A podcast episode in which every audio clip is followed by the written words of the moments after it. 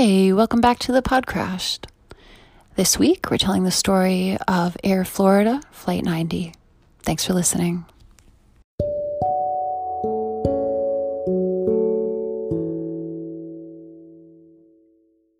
Hi. Hey. How you doing? I'm good. How are you? Good. I'm good. We have so much story today. I'm so excited. So much story. Today we are telling the story of Florida Air 90. Florida Air. I'm already having a lot of feelings about this. Yep. Already in, right? Yeah. Florida Air Flight 90. And I will say, so this is one of those flights where some people, particularly probably our parents, will hear this and go oh, maybe not by the flight name, but once I start telling it, this is... Yeah. One of the big ones. So Florida Air 90 flew out on January 13th, 1982, baby. Yeah. Yeah. Smoking on planes. Smoking on the plane. It's alive.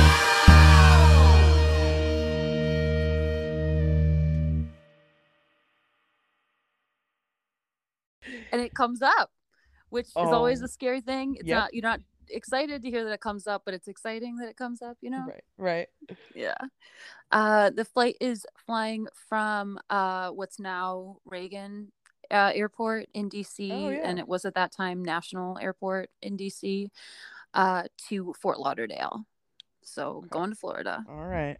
Yeah. Does what is it, Florida Air? Air Florida? Florida Air? I wrote Florida Air, so I'm hoping it's Florida Air. It might be Air Florida. Florida Air, Air Florida. Does it still exist? I don't think so. Okay. I'm pretty sure it doesn't. And a lot of these, it's just like the general way capitalism works, right? Where you get more and more monopoly. Yeah. There used to be way more airlines than there are now. Right, right. But I think it's Florida Air, and I... don't believe that this airline still exists, and I don't know how long it necessarily survived after this incident. So they can't get mad for us pronouncing it wrong if it is wrong. Well, I mean, it's one of the two, right? It's got to be. I mean, people with Delta, there's a whole thing where Delta is supposed to be written like Delta. I just shouldn't even guess because it's something people will nitpick a lot. Yeah. So is it Delta Airline or Delta Airlines? Oh. It's actually Delta Air. Lines DAL. You're all wrong. You're all right, but it's absurd and whatever. It doesn't actually matter. How could it matter? No. Who could it matter to? Right. It's the tax guy, but that's about it. Maybe right, but January, right? Have you flown out of Reagan? I think before you picked me up, I think at Reagan before. Yes. And so it's very close to city center. It's a really dope little airport. I flying out of there a lot. Yeah, it's so easy to get to the center of the city so fast. Yeah. Oh my gosh, remember Brian found us at the large protest? Gosh, yes. Yeah. Shout out to Brian. To Brian. Flying into DC and then finding us amongst a million people. Yes. But... I think we do need to clarify though that it is I think we should clarify the protest. Yeah, the Women's March. We're not talking about the insurrection. No, oh my gosh.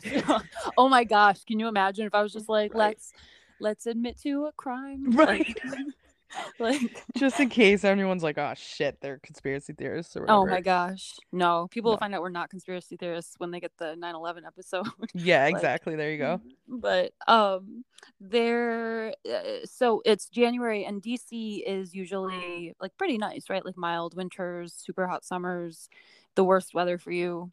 Yep. And but on this day in January, they're having an entire blizzard, just a whole blizzard with a foot of snow. So not a buffalo blizzard, but a foot of snow is serious snow. That's real snow. That's a lot. Yeah. And they're not prepared. Oh my gosh, they are not prepared. So there's a foot of snow and it's chaos at the airport. So our boys going to Florida on Fort Lauderdale, especially don't want to be in DC dealing with the weather. And they... the pilots are Larry's 34, and Roger. Roger's 31. So Larry's the captain. Roger's the first officer. Larry's had some difficulties in the past. Larry's had a tough time. He got suspended for not following procedure. Ooh. And then he failed one of his proficiency tests. Come on, Larry. And I know, Larry. Did you say Larry was the pilot? He's the captain, yeah. Captain. Okay. Yeah. And so Larry Bear has had a tough time, but he's the captain. He's back. He's in business. So Larry and Roger are flying today. It's a 737.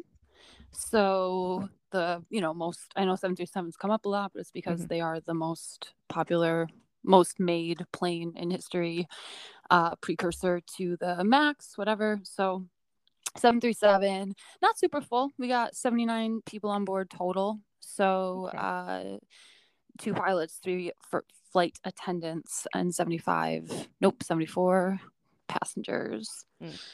We got this blizzard going on. Whole city's freaking out about it because they really do not have the equipment to deal with it. They're not prepared for this kind of thing. And the pilots are, and the airport's closed. So the airport shuts down, meaning the runway closes. The airport can't really tell the airlines what to do, and the airlines definitely can't tell the airport what to do. But the runways are closed, right? While they try to clear as much snow as they can and get the runway ready for takeoff and landing. Plus, you have de-icing, right? And we've talked about it before, but de-icing in Buffalo is going to add some time to your flight, right? Having to go through that process. But in some places they have one de-icing truck for the whole airport, or one snowplow or something, right? So they're rushing around trying to get people out, and by the early afternoon, Florida Air, the agents there, kind of do the mental math and think okay, seems like we're going to go. So what we're going to do is we're going to load everybody up on the plane and they can just chill on the plane, right? Which is nice because it makes the passengers happy, at least in that moment, because they're oh, good, we're going. And instant gratification, yeah. Right? So you're going to either wait in the airport, you're going to wait on the plane, but you have that bright moment of hope in the middle where you get on the plane. So they load everybody up. And because they're all loaded up, they're raring to go. So when the airport does open, around 3:00, they are 11th in line to take off, which is pretty good. And if there was no snow, if it was rain or something, or that was the thing keeping them, then they would have been out of there pretty fast. Everybody's got to do the de-icing, right? Yeah. So they go through the whole de-icing procedure. Now, Larry and Roger do not have a lot of experience flying in snow, right? They work for Air Florida. They themselves do not have a lot of background experience in flying in bad weather, in snow particularly, frozen conditions. So our boy Roger, the first officer, is the pilot in command. He's the one who's flying the plane, right? And so he's reading off the checklists, and they're preparing for takeoff. So they roll up, they go through the de-icing procedure, get sprayed down. Interestingly, we've talked about this, there's so much contracting and stuff like that at airports. So American Airlines is actually the group that owns the de-icing equipment that they contract. Right. Yeah. So American Airlines comes over and de-ices them, and they roll up to the runway and are getting ready to take off. Now, so de-icing, I had a conversation not that long ago with somebody about the Buffalo crash that obviously you and I talk about with some frequency, and people remember that de-icing is part of what happened there, but it's there's de-icing isn't just the getting sprayed down with the antifreeze and warm water, the spa day for your plane. De-icing is also something that the aircraft itself does. So there's like internal de-icing, right? Wow. So there's de-icing that is to try to keep the wings clean. And there's de-icing inside the engines to keep, we've talked about it before, there's just so many sensors and probes and stuff like that all over the aircraft. And but the plane is outside, right? It's just that's where they live. Planes live outdoors. And so they can get ice and like moisture and frost and stuff like that up into all those sensors and stuff. So if that happens, they might get the wrong readings or they might throw out weird codes or whatever. So there's internal de-icing equipment in the engines. And our boys do not turn this on. Oh no. They don't turn it on. The plane gets de-iced. They don't turn on the de-icing equipment. That's internal to the plane. Jeez. And they line up to take off. At right around like 3:59, they roll down to take off. When pilots are taking off, right? The pilot who's not flying the plane is reading off information like speed, right? Speed being the most relevant piece of information, right? And we've talked about it before a little bit, but V1 is decision speed, meaning you have to either abort the landing now or you got to take off no matter what because the plane is going to take off, right? So V1 is decision speed. If you're not taking off, start to slam on the brakes. And V2 is rotate, it's take off, right? It's where you lift off you have enough speed and power to lift up off the ground.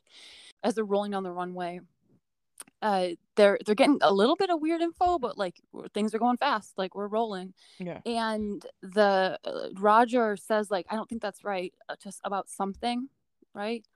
And they basically just say like, well, V1, like decision speed, and then they do lift up off the ground at V2.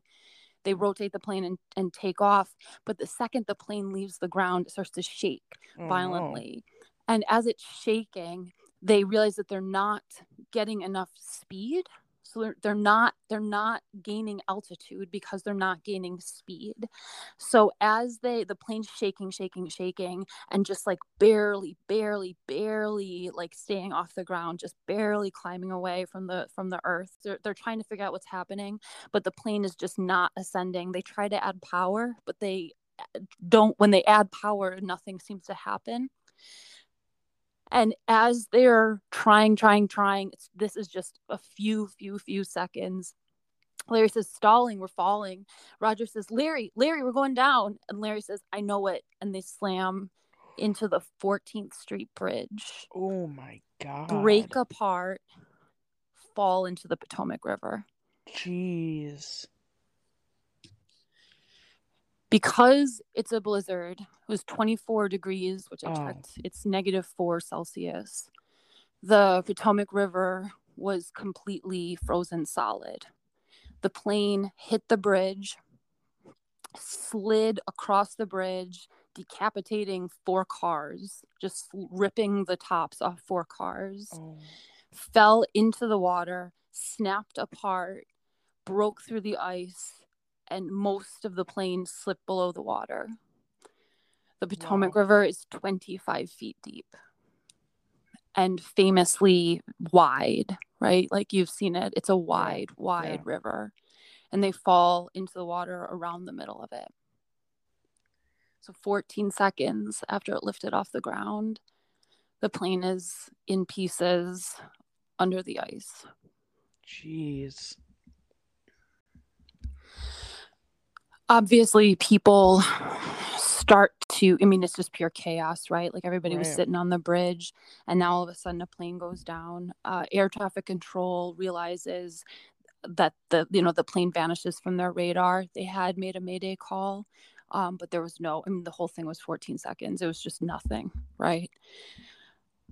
Because they didn't turn on the internal de-icing equipment, the probes in the engines had frozen.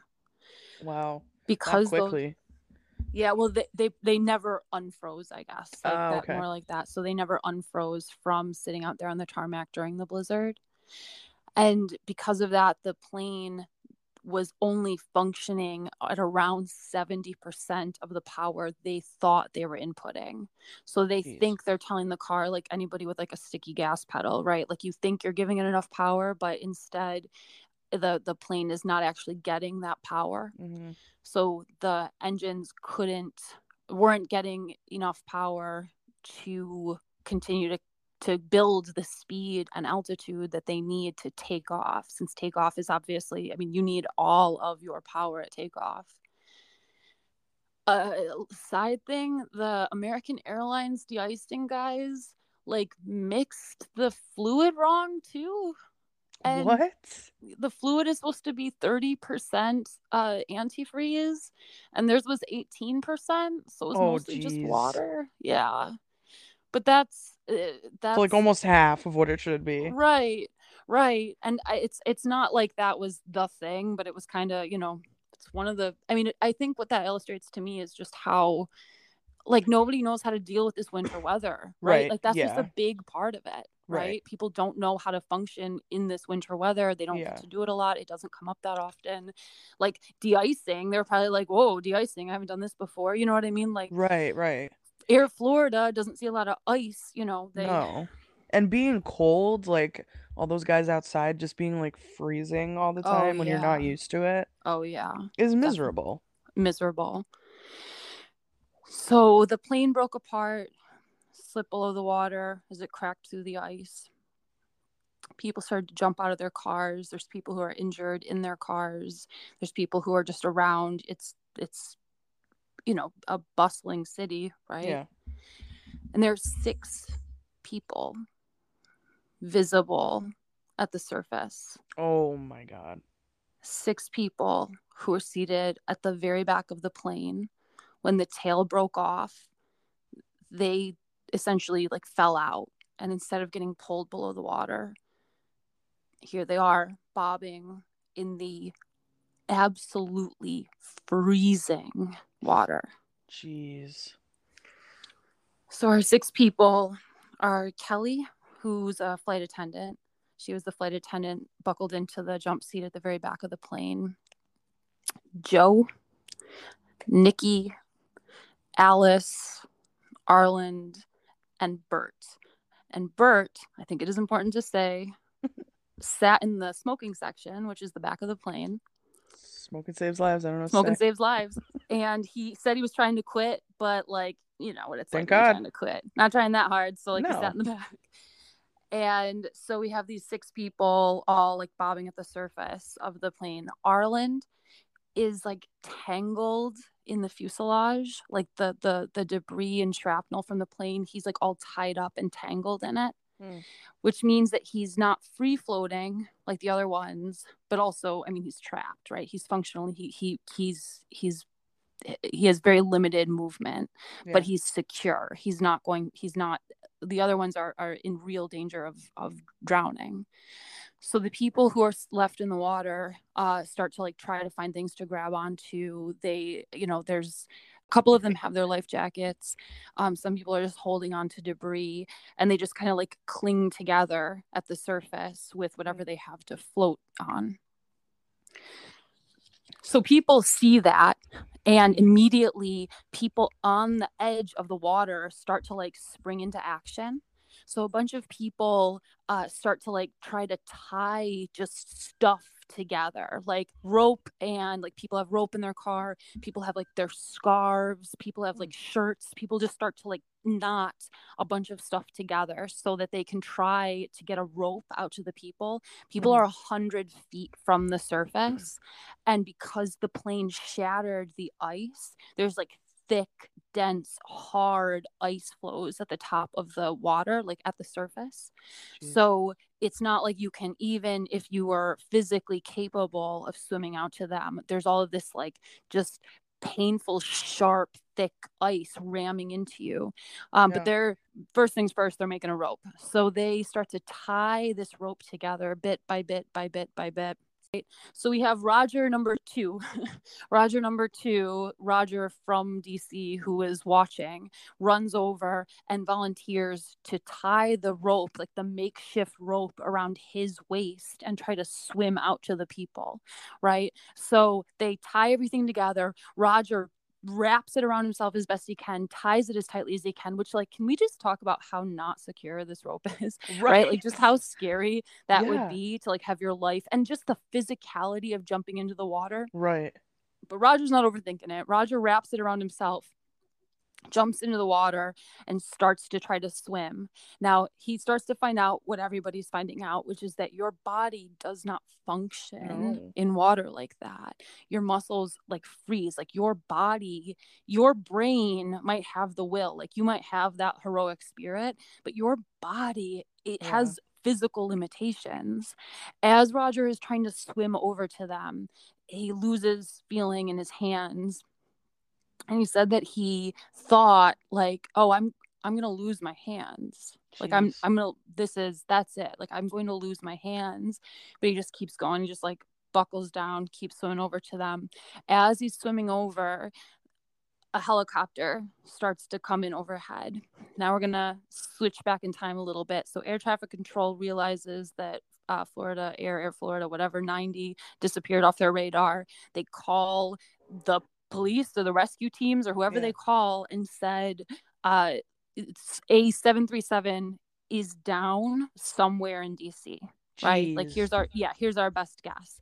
But obviously other people from around the bridge and around the city also called in, so they were able to, like, roughly, like, get the idea of where it was. Right, it was at the 14th Street Bridge. So boats would normally be who would go out to rescue them, but boats obviously can't function in the frozen water, right? They can't, like, the boats have no way at all of getting to the plane, right? And the people who've survived.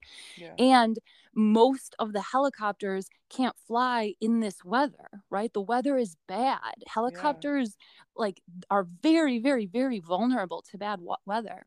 So one helicopter with Don and Jean on it. So Don and Jean are a medic and a helicopter pilot. And so Don and Jean hop in their helicopter and fly over to the 14th Street Bridge. So as they're arriving at the bridge, they look down and they see 7 people in the water, right? Because we got Roger 2 and the survivors from the plane, right? So Roger 2, with his rope tied around his waist, comes up to them, gets close, but because he's a little separate, right? And the helicopter pilots are looking down and see, like, okay, one guy's kind of, like, free. They don't know he's tied to anything. They don't know he's not, they don't know he's trying to rescue them. So the helicopter starts to, like, dip down to him, right? And so people realize that the helicopter's going to, like, waste time going for Roger. And so they start to pull Roger back with the rope. So the helicopter, so Jean is like, oh, something's different with that guy. That guy's, he's covered in some way. Just so ignore him. Yeah, just ignore him. Like, that's just, I just imagine, like, the panic because they're, you know, seeing, like, oh God, we're about to make it worse. So, like, pull him back. Like, just reel it in. So they pull Roger back, and Roger survives, thankfully. So Roger is up, but he needs his own medical attention now because he's severely frozen solid, right? So Don is the pilot, Jean is the medic, just for reference, okay? At this point, it's been 20 minutes that they've been in the water. Whoa. So the flight was 14 seconds. They've been in the water for 20 minutes. Jeez. And Titanic had not come out yet, so... Oh my gosh, they would have no reference on how to survive in Imagine a time before Titanic. Imagine a time. It's crazy. I don't believe. It's amazing to me that they knew what to do. Right. Well, I guess they didn't, right? Well, right. Who knows what to do in those situations? No, they just held on. One of the things that one of the survivors said that they had that idea, like, okay, I'll just hold on for a minute and then I'll swim to shore.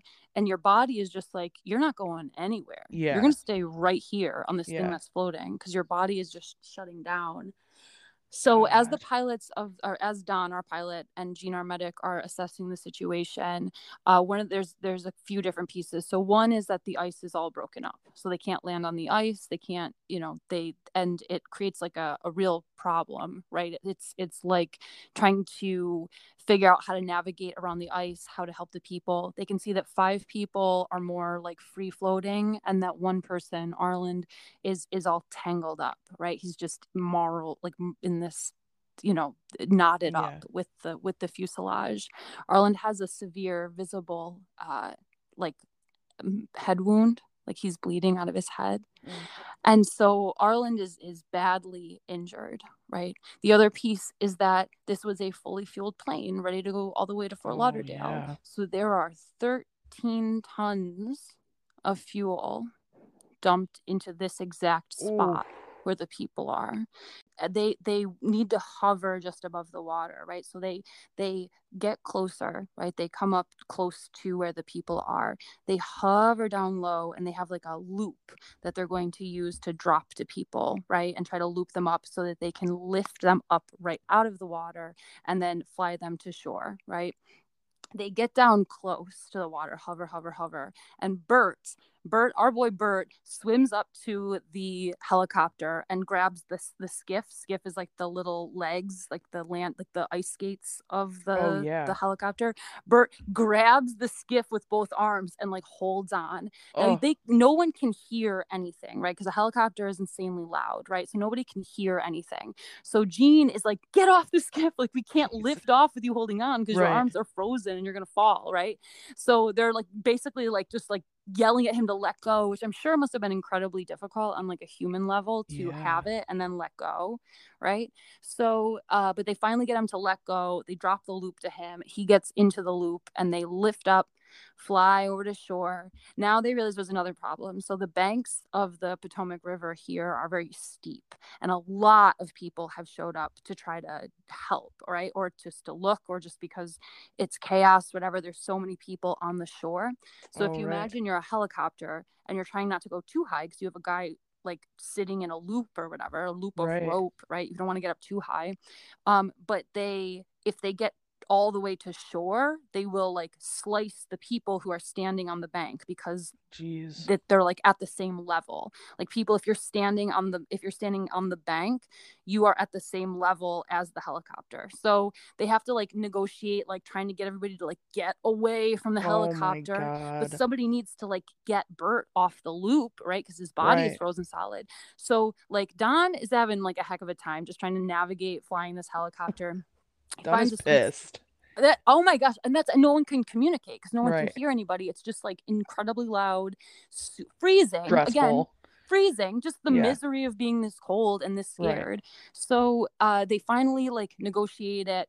And then in their minds, at least in the minds of the people flying the helicopter, like in the helicopter, it seemed like it was just taking forever to get Bert out of the loop. Like it just felt like it took so long. And like in actuality, it probably took like 30 seconds, but they were really rushing because they know how little time they have. It took them 20 minutes to get here. People have been in this freezing water for 20 minutes. And so they finally unloop Bert. They go back. They go to Arland because they think, okay, so Arland is not looking good. Arland's got that head gash. Arland's all tied up. They throw the loop down to Arland, and Arland takes the rope and throws it over to the other people. Oh. He throws it over to the other people. Kelly grabs that rope and is like, yep. Kelly slides into the loop or whatever. They lift her up out of the water. They take her to shore. They like do that whole thing again where they negotiate getting everybody away from the rotors, but close enough to get Kelly. They unloop Kelly, and Kelly talks about, so like spoilers, like thank God she lives, right? Mm. And she talked about how when she like got there, like she had been so focused on like staying conscious, like trying so hard to keep her body from going unconscious, and like the second like other people like touched her and to get her she just was gone, like she just passed out. God. So we have 4 people left. This is the 3rd time. They go over, they throw the loop to Arland again, and Arland throws it over to the other people. So we have 3 people left. We have Nikki, Alice, and Joe. Joe is Nikki's boss as like a side thing. They're on a business trip. So they throw it over to the other three people. Nikki grabs it and tries to get like looped into it. So, but she grabs it. What they have, the loop, they swapped out. I have to get this right. So they were using like just a loop, and they had switched it out for something like a buoy that would actually have some flotation during this time. So Nikki gets looped in, but Joe grabs it too, and Joe grabs Alice. So Joe holds on to Alice as hard as he can, holds on to Nikki. So all three of them are holding the buoy, and all three of them are holding each other. Jeez. Right? So Alice is not doing good. Alice is not doing good. And so she's like not really able to like help holding on very much. So Joe has his arm loops around the buoy, and he's like holding her as tight as he can. But all of their bodies are frozen, all of their muscles, and like just the functions of your body are so like slowed and painful, and you can't feel anything, right? You can't you're holding on, but you can't feel what you're holding on to. So obviously now the helicopter can't actually lift up out of the water with three people, because they'll just fall, right? So they think, okay, so everybody's holding on. Again, we can't communicate with them, we can't talk to them, so we're gonna just drag them to the side, right? But again, there's all of that ice, right? So they're dragging them along. Joe positions his body in such a way that he's like in the front, so his body is hitting the ice, and as they drag him along, his body is just smash into the ice. His ribs start to crack. Jeez. As he holds on as tight as he can. They're trying so hard to drag them slowly, but not too slowly, like again just trying to navigate all these different pieces, and Nikki loses her grip. Aww. She loses her grip and just stays right there in the center. She can't really swim anymore. She has a life jacket on, but those life jackets are, you know, they're not really made to support your whole weight. They're made to support you swimming. Right. So it's basically just around her neck, like barely keeping her head above water. Jeez. And her body is so frozen that she can't really participate in like swimming or treading water or anything like that. So now it's Joe and Alice. Joe is just getting beaten to hell. Like Joe's body is getting smashed so badly on the ice. And finally his body lets go, right? He lets go of Nikki. Nikki is still there. They still have one person on the loop. So from the perspective of the rescuers, right? Like you just have to get people out of the water. So they keep dragging Joe, right? Until they do get him to the edge of the water where the edge of the shore. And so people grab Joe. And again, his body was so beaten from being dragged through the water, but they lift him up and take him out. So now Jean and Don have to go back, and they have to pick who to go back for, right? So they turn around and they can see that, you know, Alice is the closest, right? So Nikki fell off, then Alice, then Joe made it to shore. So they go back for Alice. Her body is shutting down. Like her body is just shutting down. But on top of that, in the midst of all of this, the fuel that leaked from the plane has gotten into her eyes. Oh, no. So she's blind. Her eyes are just, you know, stinging, like a heinous sting of the jet fuel in her eyes. Her body is just totally shutting down. So they get down like as low as they can. They have that buoy, right? And the Jean like basically like smacks her in the head with the buoy over and over again, just like smack, smack, smack, smack, until finally she wraps her arms around it, gets a hold of it. When he lifts her up, she realized it's impossible, even just to lift up, to drag her. Just the force of trying to drag her by the buoy is too much, and her body just slips back into the water. So now we got a new guy. We got our boy Lenny. Lenny is just a guy who was in his car, and Lenny's been watching this whole thing. And Lenny sees Alice like lose her grip again, and Lenny just jumps into the water, swims over to her, grabs her, and swims the rest of the way back. So not even like getting bashed by the water, but like physically swimming as he's getting like smacked around by the ice flows and everything. Lenny. Where Lenny did you come from, Lenny? Where did he come from? He just was going to work, going home from work, whatever it is. He was in his car. He's watching. He sees Alice lose her grip again. He's like, I'm sick of this shit. Exactly. Lenny, going in there. He went for it. He went for it, and he got her, and he dragged her body back. She survived. I know saying it that way makes it sound like she died. He like her totally just frozen solid body, drags it back out, and like sets her up with the rescuers, and then also obviously needed rescuers himself because this body is pretty frozen now too. So now we have two people left. The helicopter goes back for Nikki. And Arland is the last. Nikki and Arland. Yeah, right? Nikki and Arland are the last. So we've got Nikki's floating in the middle with her life jacket around her neck, so just her head is being kept above the water. Oh god. And Arland is tied up with the fuselage. So they decide again. Nikki is totally exposed. Arland is position, so this it's like up the pro and the con of the fact that he's all tangled up in the fuselage, but it's also keeping his body supported, right? So he's not like gonna slip under the water. Nikki is in real dangerous of slipping under the water. So they go back for Nikki. She's also been blinded by the fuel. She can't see anything. You can't hear anything either because all you hear is the helicopter rotors going like crazy. She's really like unresponsive. Like she's functionally like just floating because of the flotation device. Can't see, can't hear. Body is totally frozen. It's been like 25 minutes at this point. So they're hovering above her and they can't get, she's just not responsive. So Jean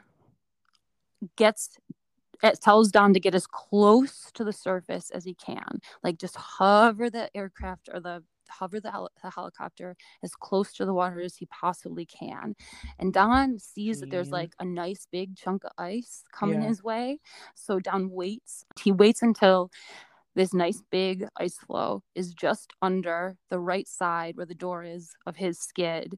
He puts like just the little baby foot of the helicopter down on the skid. Jean hops down to stand on the skid himself, grabs Nikki, pulls her up out of the water. They both sit on the skid. On the skid, not inside the helicopter, on the skid. He holds her on it. They fly back and they get everybody out of the way of the rotors and give Nikki back to the rescuers. So now they have one person left. And they turn around. He climbs back. Jean climbs back into the helicopter. They turn around and they fly over to where Arland was. And the plane had turned. It had like rolled in the water. Mm.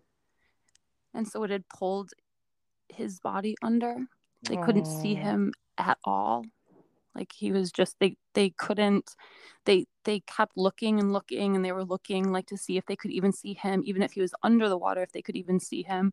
Mm-hmm. And the plane had rolled so that when it rolled and he was all tangled up, it had rolled and taken him under the water. Oh God.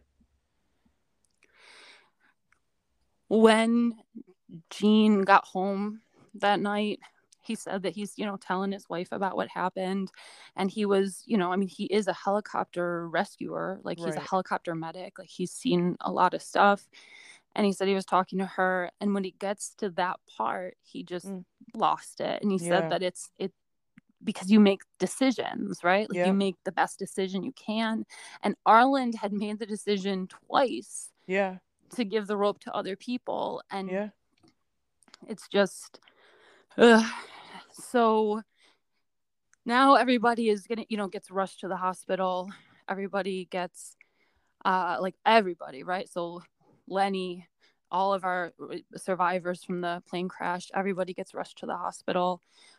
They did all survive. So all of those five people all survived, and so did Roger too and Lenny. That's amazing. It is amazing. It is amazing. So everybody that they got out of the water survived. Yeah. Four people in their cars on the bridge died. Forgot about the cars. Four people. You know, 4 people were killed in their cars. There were other injuries, and you know, there, the bridge used to be called, at this time was the 14th Street Bridge. Mm-hmm. They renamed it the Arland D. Williams Jr. Memorial Bridge. Stop. Yeah. Arland. Sweet baby, you saved those lives. You helped save those lives. He did. Sweet baby.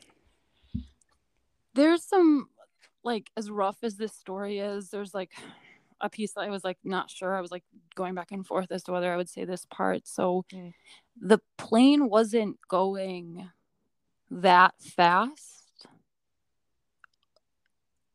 And when it impacted, it didn't really impact that hard. Maybe I'm going to cut this. I'm not going to leave this part in. Because people 100% did not die from the impact. I was thinking that this whole time. That was literally my first thought, like, 20 minutes ago, when I was like, wow, that really sucks, because there's no way that they died from that impact. Right. Like, if it didn't completely blow up at the bridge. Right. I don't know if y'all are hearing this right now, I guess I decided to leave it in. Yeah. But, I mean, it's just, I don't know. It's the same as fire. It's so horrible. Yeah. I mean, I think it's not as long, maybe not as terrible as, like, crashing into warmer water, right? Because your body, like, goes into shock already, and you kind of don't know what's happening, I guess. Yeah, it's not extended. Right. It would be pretty quick, but, yeah, definitely. I just think it's just awful. Terrible. And then there's the other slice of it where, like, okay, if it hadn't gone into the river, then it would have gone into a building, or it would have crashed into, you know, it's not like there's not, like, big open fields in DC, you know, it would have maybe killed even more people on the ground. So, it's surprising that only 4 people died on the bridge, honestly. Yeah. Yeah. It's amazing. Really. Yeah. It is amazing that only 4 people died on the bridge. There's a lot of important things over there, right? Like, it's DC, it's a huge major city, the capital. And I mean, this is way pre 9/11. So I feel like the fear element of seeing a plane run into something is not, there's not this national global trauma of seeing planes fly into things in the same way. But, and it's just because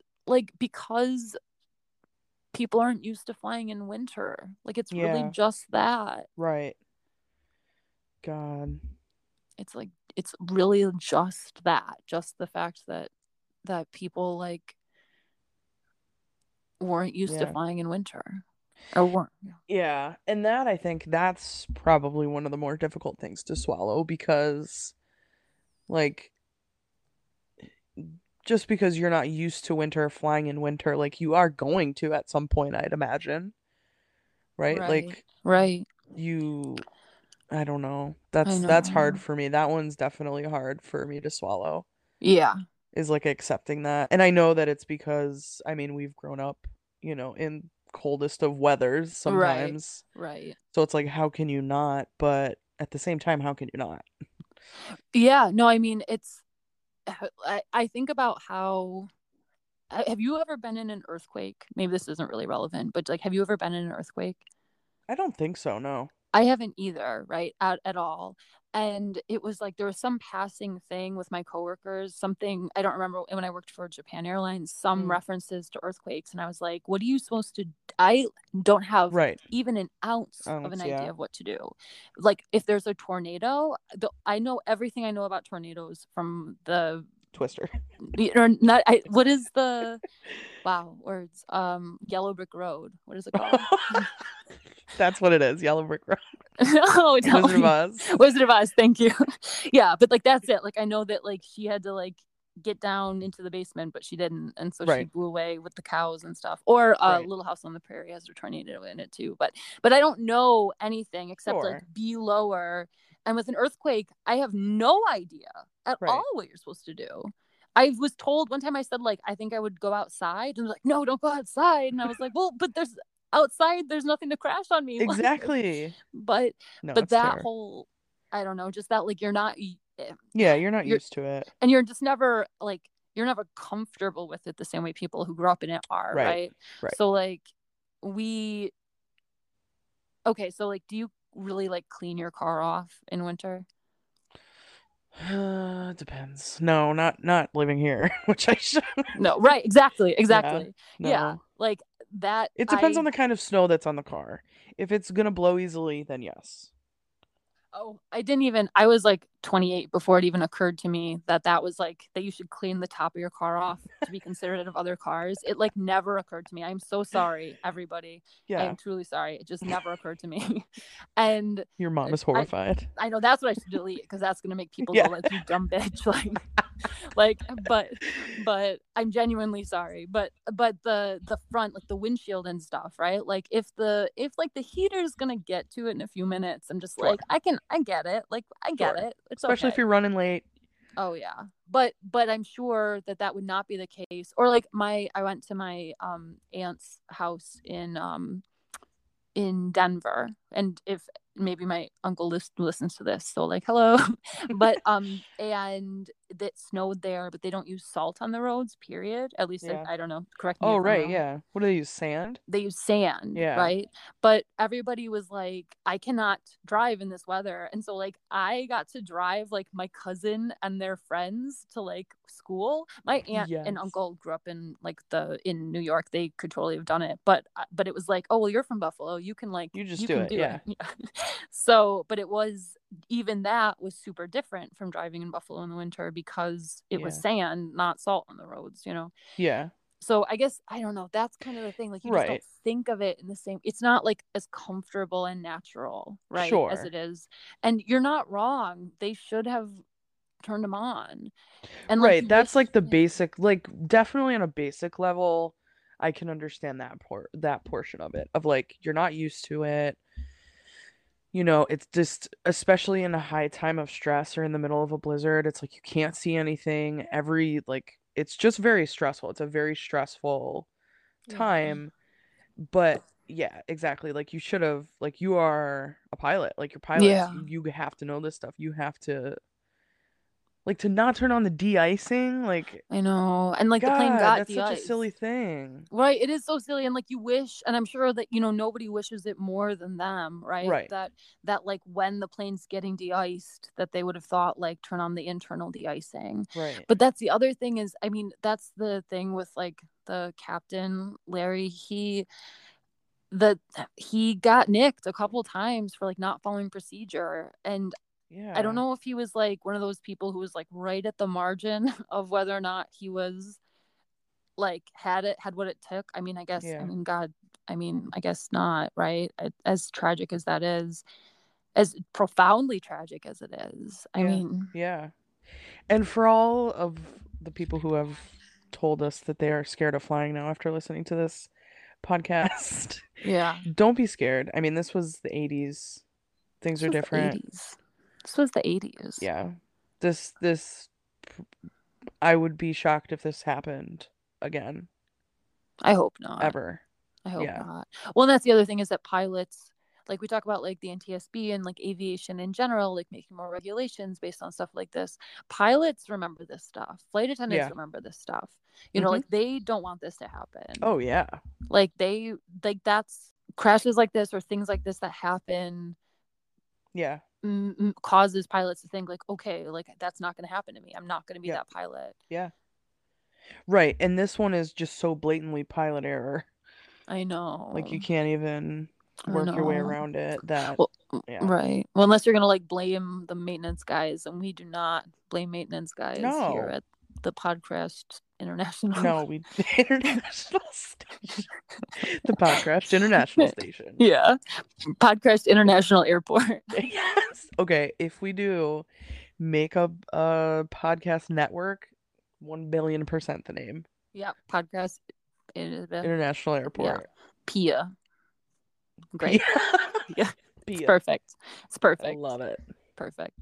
So that is like there were a lot of people that were really worth mentioning in this story. And there were a lot of people, and there's like a lot of little, because it's just infinite details. Like Kelly, the flight attendant, she said that when she was like first in the water and like holding on, she like could see people looking at them and just had this like rage in her heart, because she's like, they're just gonna watch us die. Like, that's just like she felt, and it's very visceral, like just a human thing, you know? Yeah. And then people obviously like went to incredible lengths to save them, which is beautiful. And I just know that if your car breaks down, right, even if you don't need anyone to stop, it's hard not to be a little bit like, is no one really going to stop? No one's going to stop. Yeah, right. You know, like just kind of that natural. And she's under this like infinitely more stressful, horrifying, visceral, like physical trauma. And seeing people just like looking at you would probably feel on like a visceral level. Like, are you just going to sit there and watch? You know, I don't know. It's hard. It's hard. Yeah. Oh, Arland. Friggin' Lenny. Lenny! I can't believe that. Lenny! And he succeeded. Like, he didn't. I know. Gosh. I know. And poor Roger's just standing there like, what the fuck, Lenny? I know. Roger just got dragged back. Roger did it. Like, Roger had it in him. It just, they ran their rope for one, right? And for two. Roger. Roger's a team player. Roger worked with the team to go for the people. Yep. And then when the team said, like, tagged him out, he was like, okie dokie, and like got dragged back. Yep. But and he didn't lose his hands, which is good. And Lenny, I'm like 99% sure that Lenny like met Reagan. Like Reagan was like, really? Yeah, had like a meeting with Lenny, and to like Lenny, actually, when I've heard people who remember this flight, like who were alive at this time and like remember it, I've heard them reference the fact that like that guy jumped in, and it's because this whole thing was like televised live, because it was so protracted, it took so long that there was like news crews set up. It's DC. There's like somebody's filming something somewhere at every minute, right? Yeah. And so there's like video of this. Like you can go and watch videos. Like you can watch videos of like Alice like falling off over and over again. Lenny said that when he got to her, she was actually like submerged. He said he like described her like when you see, so if you've lost somebody to suicide, maybe just be aware that's going to be a reference to that in this sentence. So he talked about how like in movies he's seen it depicted where somebody drowns like in a bathtub or kills himself in a bathtub, and so their body is submerged under the water, and you can see them like clearly, but they're like a couple inches under the water. And so when he got to her, that was her state. She was not above water at all. Her body was just like just inches below the water. Wow. And he still like got her, and then got like pummeled. I think that like Joe getting pummeled by the ice until his bones were snapping, and he still tried so hard to hold on. Yeah. Ugh. Alice had it rough. Alice, bless her heart. Like Alice needed a lot of rescuing, and they got her out of there. Jeez. Like, they did not give up on her. It's really impressive, honestly. Yeah. It's really impressive. Yeah. And like, what a quick, because it was like 30 seconds after they took off. They didn't even really take off, right? Yeah, well, there was, I think, 14 seconds. Wow. So it's actually, for reference, like we're an hour into like having this conversation, and the entire thing from takeoff to everybody out of the water who was going to get out of the water was not even a half hour. Wow. Like, right, like this was over, started and was over in less time than this conversation. Yeah. Yeah. Jeez. Yeah. So that is the story of Florida Air 90, or Air Florida 90, because I wrote down everybody's name, but I'm like not 100% sure. I just think it'd be funny if it's Florida Air. I think it. I think it is. Well, let's Google it. This is the low key time. Let's see. Yeah. I don't know. I just think of like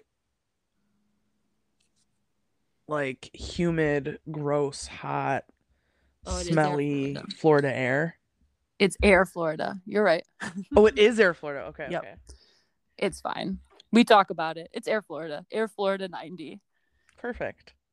We got there. Yeah, this is why we do the correction segment. This is just a nice early bonus our new correction segment. Yep. They don't exist anymore, right? That's what we decided. So I don't think they don't really exist anymore anyway, so it's fine. Oh, but, right. Yeah, no. But no, I like Florida Air. I like that one better because it's yeah, I don't know. Florida. Like, I'm just thinking of like the physical, like Florida air. Yeah, just like mosquitoes and math or whatever. But right, exactly. Like, so, and Air Florida, as I can now see, now that I'm looking stuff up, is went out of business in '84. So they really did not survive this. Oh wow, in any meaningful way. Like 2 years after the fact. Yeah. Jeez. That's ceased rough. Operations. Yeah, not even like it was about 18 months afterwards. So they did not, couldn't really make a go of it after this. Yeah. Wow. Yeah. Yeah. It's. I mean, it would be a whole other conversation. But like airlines, I don't know what it was like at this time. If it was more or less difficult, but many airlines have not made it. You know. Yeah. It's a hard, It's a hard business. Well, with airplanes, it's just the expense of it alone. Yeah. There's like a whole people who listen to us, maybe you watch Wendover Productions, I think it's them, or Half is Interesting. Those are just two channels that are like about like I don't know, just generic interesting videos. Mm-hmm. But both of them are definitely aviation fans because they do a lot of videos about aviation, even though they're not aviation channels. Yeah. And one of them has a video about an airline that still technically exists but has never had a flight. And like partially because they had such a hard time getting like even their first airplane. Yeah, right. They've just like kept the permits on file, so they like technically are an airline, but they like don't have an aircraft. Yeah, how do you even go about that? Like, well, we've discussed this. The way we would go about it is we would go out to the desert and try. Right. Yeah. Of course, but I don't know where to go from there. Right. Like, I know where to locate a plane that might be for sale. That's as far as I know. There you go. That's as much about the process as I'm aware of. But and like we would just have to piece them together. Yeah, just piece it together. Which piece would be fun. We'll get there. Little bit of gel, little bit of Delta planes, little bit of American Airlines. Oh, that would be cool. I want make our own type of plane. Oh well, where do we get the 200 tons of fuel or whatever? That's really that's a good point. Yeah, fuel's pretty costly. It seems ludicrous to me. It's probably not as expensive right now. There's not as many flights going, but right, yeah, that's true. Yeah, we have to say hi to our friends, and we have to pick but we have to say this is going to be so much harder to edit than other episodes. Leave this in. Leave it in. We want people from Egypt to send us a message. Oh so yes, if you're listening to this right now, if you hear our voices. And you live in Egypt. Yep. We love you. And we want you to send us a picture of your backyard. Yeah. It doesn't literally have to be your backyard. It could be like some vista from nearby. But if you live in Egypt, and we know you do, send us a picture from your locale so that we can enjoy it. And we'll post it on the Instagram if that's okay with you. If it's not, tell us. So, yeah. I don't have a fact for today. That's okay. Because it's, the third week, and obviously I don't have a fact, but I do have, I did want to bring this up because I don't think that I actually did when I went to it, and I keep meaning to and keep forgetting each episode we do. I was like the end of April, beginning of May. We went out to the Rockaways to get our COVID shots. Oh, and out in the Rockaways, they have a little memorial site for American Airlines Flight 587. Oh. And which, for those of you who don't remember, we did an episode on it a while ago. It's the flight that crashed in November, like right after 9/11, and they like it took off from JFK and crashed. Yeah. And had a lot of people from the Dominican Republic on it, and you know, so we were getting our COVID shot, and we were getting like, we just walked around the area waiting. And at the end, yeah, like right on the boardwalk, they have a beautiful memorial. And so if anybody's in the New York area, I highly recommend going out to the Rockaways. It's cute out there. I mean, it's its own little area out in the Rockaways, and it's, yeah, it's cute, but there's this really, it's a beautiful monument. It has everyone's names and the countries, and it's really beautiful and big. And so anyone in the area, I encourage you to go listen. There's some good restaurants out there too, so yeah. If we ever walk around, if we ever have people who live in New York, if we have enough folks to justify a hangout, maybe we have like a podcast picnic. Yeah, definitely. That'd be fun. And it was funny, like we just stumbled upon it. We were like, what's this cool monument? And it just happened to be that. I was like, oh, no way. I love that you like stumbled upon it too, like, yeah. I don't know, 3 weeks after, for absolutely no reason, we started doing a podcast. Like literally. Yeah. Wow.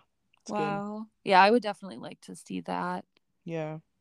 I don't know, the relationship to that flight is always like, so was like felt really funny at JAL, just because like Japan Airlines did nothing wrong in that case, but it just, you don't want to be anywhere near it, right? You don't want to even be in any way involved in something like that, right? But, yeah, lots of stories to tell. So thanks for doing that.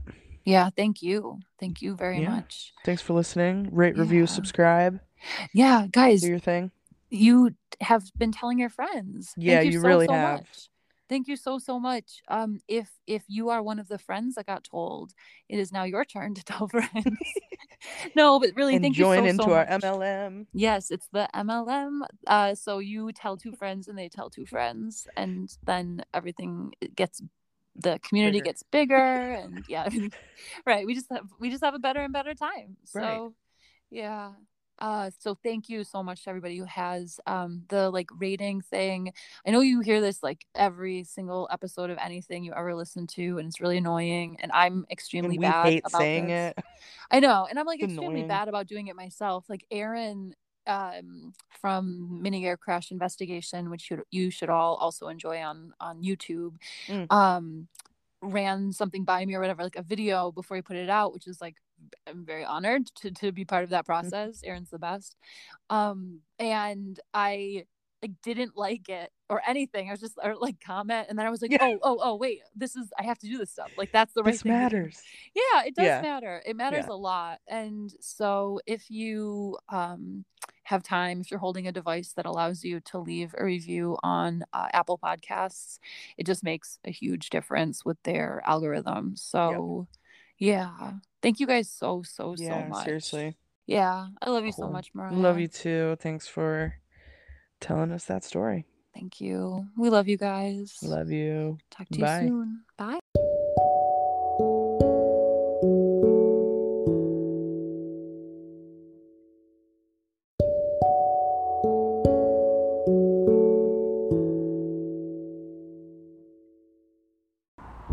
Hey, thank you so much for listening to this week's episode of The Pod Crashed. We so hope you enjoyed it.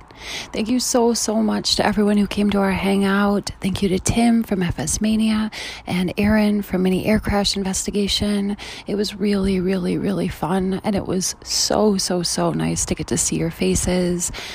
It was an absolute joy to spend that time with you, and we are going to look forward to doing it again soon. To anybody who was at that, we said we weren't putting out an episode today. it's important that you never, ever listen to us. Right now, the idea is that we're putting out this episode today. We've got a two-parter that's already been recorded, and then we might take a break more around the 4th of July. So we'll see what happens. But again, it's important that you never listen to us when we say we're going to take time off. Thank you so much for being such a beautiful community. We love you, and we'll look forward to talking to you next week. All right. Thank you so much for listening. Bye.